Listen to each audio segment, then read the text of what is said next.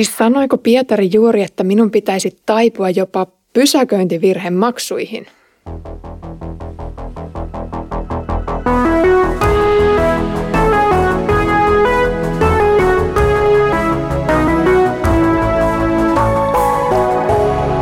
Kirjoitusten pauloissa.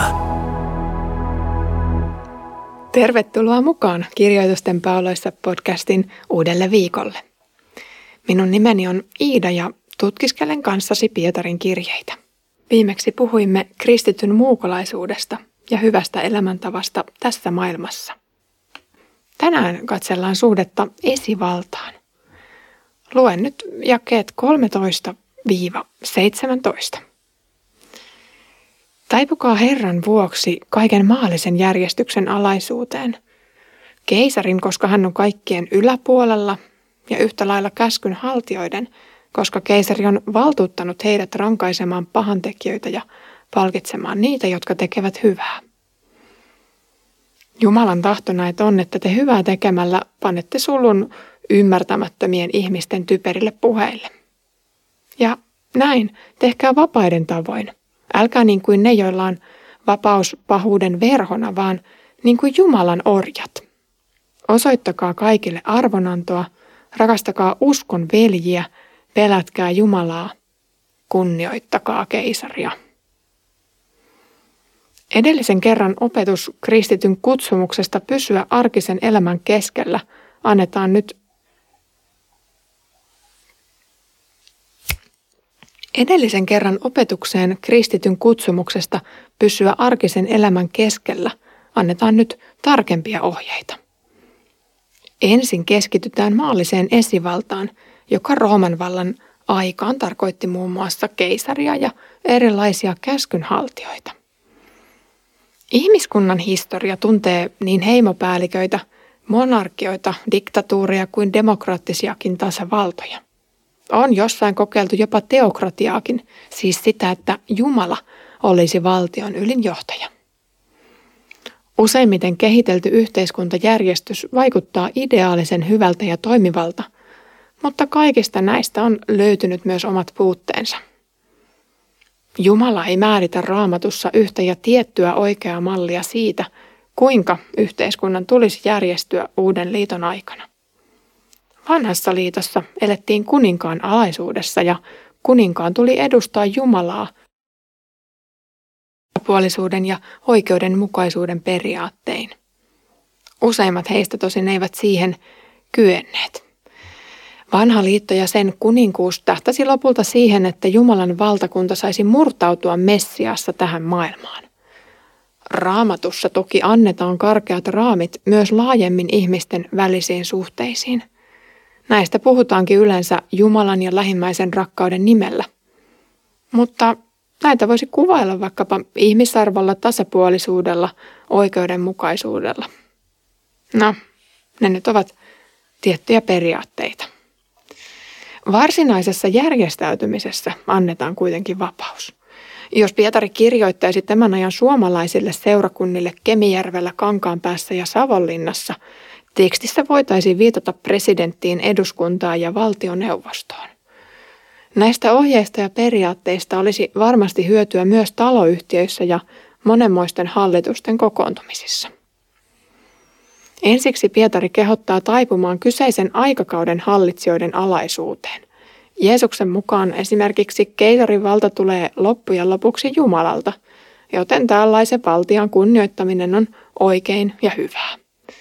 Koska kukin hallitsija saa valtaa Jumalalta vain sen verran, kuin hänelle sitä suodaan, hallitsijoiden tulisi pysyä nöyränä. Tässä tapauksessa keisari on voinut valtuuttaa virkamiehiä panemaan vallan käytäntöön esimerkiksi rangaistusten, verojen tai palkkioiden muodossa. Uskonpuhdistuksen aikaan alettiin korostaa, kuinka Jumala on säätänyt maallisen ja hengellisen hallinnon koskemaan eri asioita. Tämä erottelu selkeyttääkin nykypäivän lukijaa, kun pohditaan suhdetta valtiovaltaan. Kuninkailla sun muilla on kyllä oma tehtävänsä tässä maailmassa. Mutta piispat ja muut paimenet taas vastaavat Jumalalle omasta tontistaan hengellisten kysymysten äärellä. Edellisellä kerralla saimme Pietarilta opetuksen, jonka mukaan kristityn hyvä käytös osoittaa pakanoille, että heidän epäluulonsa ja valhepuheensa kristityistä ovat hölynpölyä. Eräs tapa elää tätä neuvoa todeksi on noudattaa keisarin määräyksiä, vaikka onkin nyt siirrytty Jumalan valtakunnan kansalaisiksi.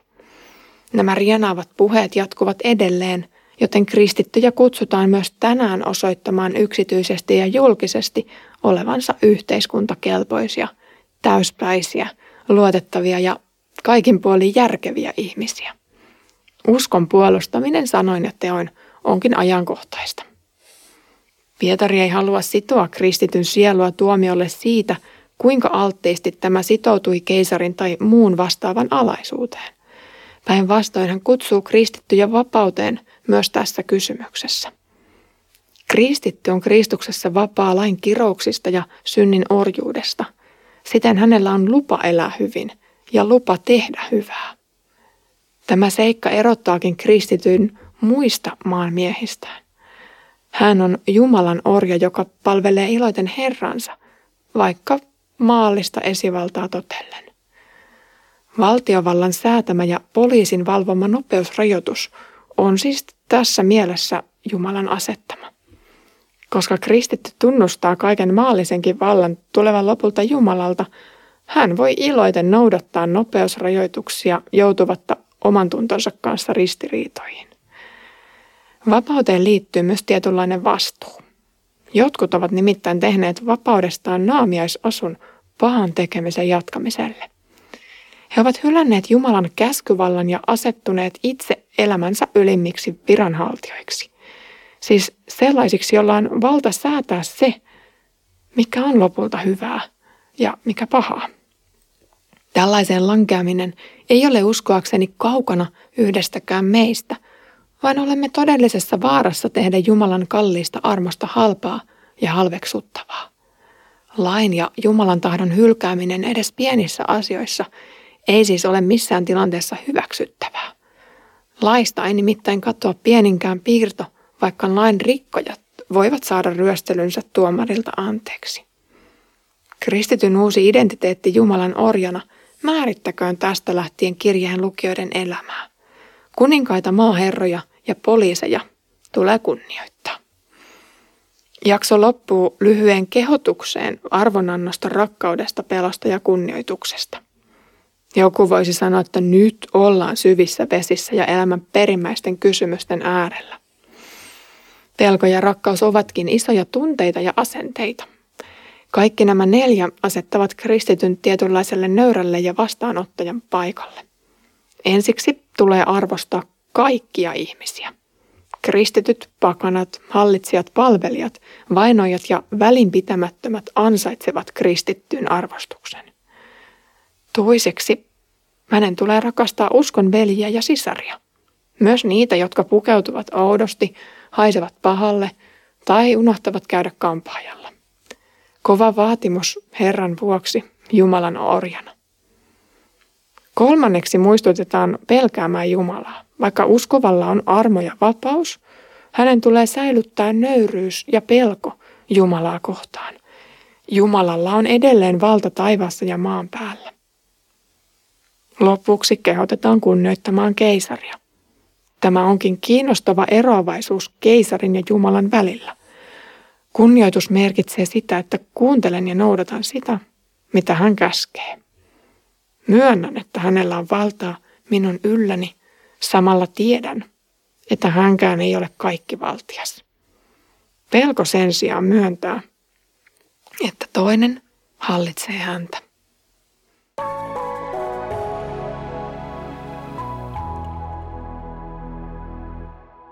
Ensi kerralla, kun pelkään peltipoliisia, voi muistuttaa itselleen, että sekin on lopulta Jumalan siihen asettama.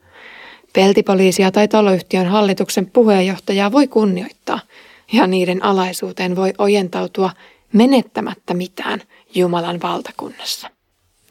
Mutta siinä tilanteessa, kun valtion oma lainsäädäntö sallii Jumalan sanan kieltämisen asian ja pitää sitä hyvänä, hälytyskellojen tulee soida.